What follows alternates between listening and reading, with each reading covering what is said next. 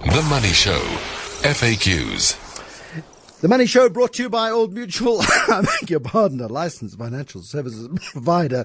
Today's the day. Get great financial advice. Do great things. You see, what a professional. Uh, I apologize. Good evening. Welcome to The Money Show. The Show on Cape Talk. Your number one news and talk station. It happens, you see, it happens, and I apologize. Um, lots of you on social media um, this evening talking about uh, Zane Kricher and many others saying that uh, James Gubb, the professional investor, should crowdfund his fine.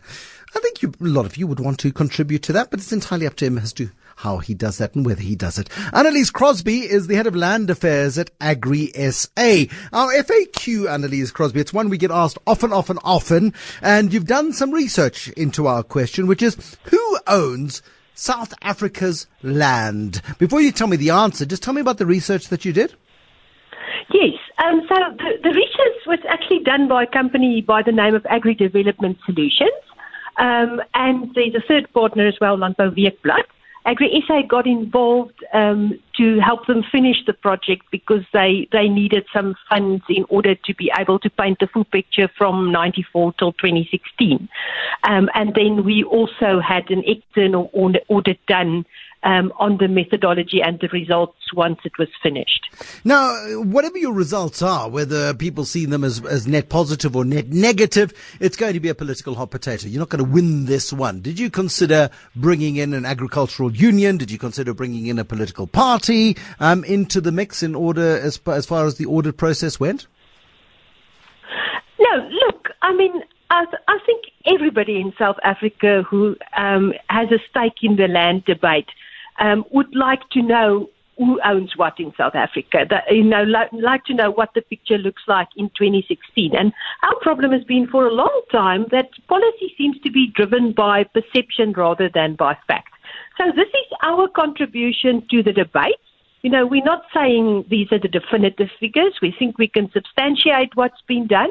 Um, but we want to try and get the debate on a on a factual okay. basis. Broad brushstrokes. What are what are what are the top level numbers when it comes to who owns the land, and how is it different, say, to pre nineteen ninety four? Yeah. So. Um, we, we really looked at it in two ways. We looked at the pure hectareage, which is what government also always does, and then we also looked at land potential because clearly land in the middle of the Karoo you know, cannot be worth what land in a highly, uh, an area with high rainfall and good soil is. So we looked at those two figures.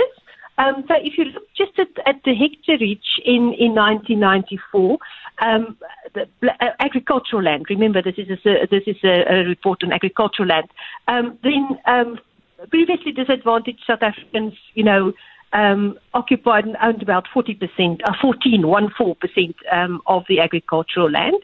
And that has gone up to around 26.7% now. So but almost, almost at, doubled through the democratic, uh, through the democratic period. Yes. Um, and if you look at the um, potential of that land, because most of it is on the eastern side of the country, which is the area with the higher rainfall and the higher potential, um, the, the potential owned by PDIs and the state on behalf of PDIs is actually over 46%.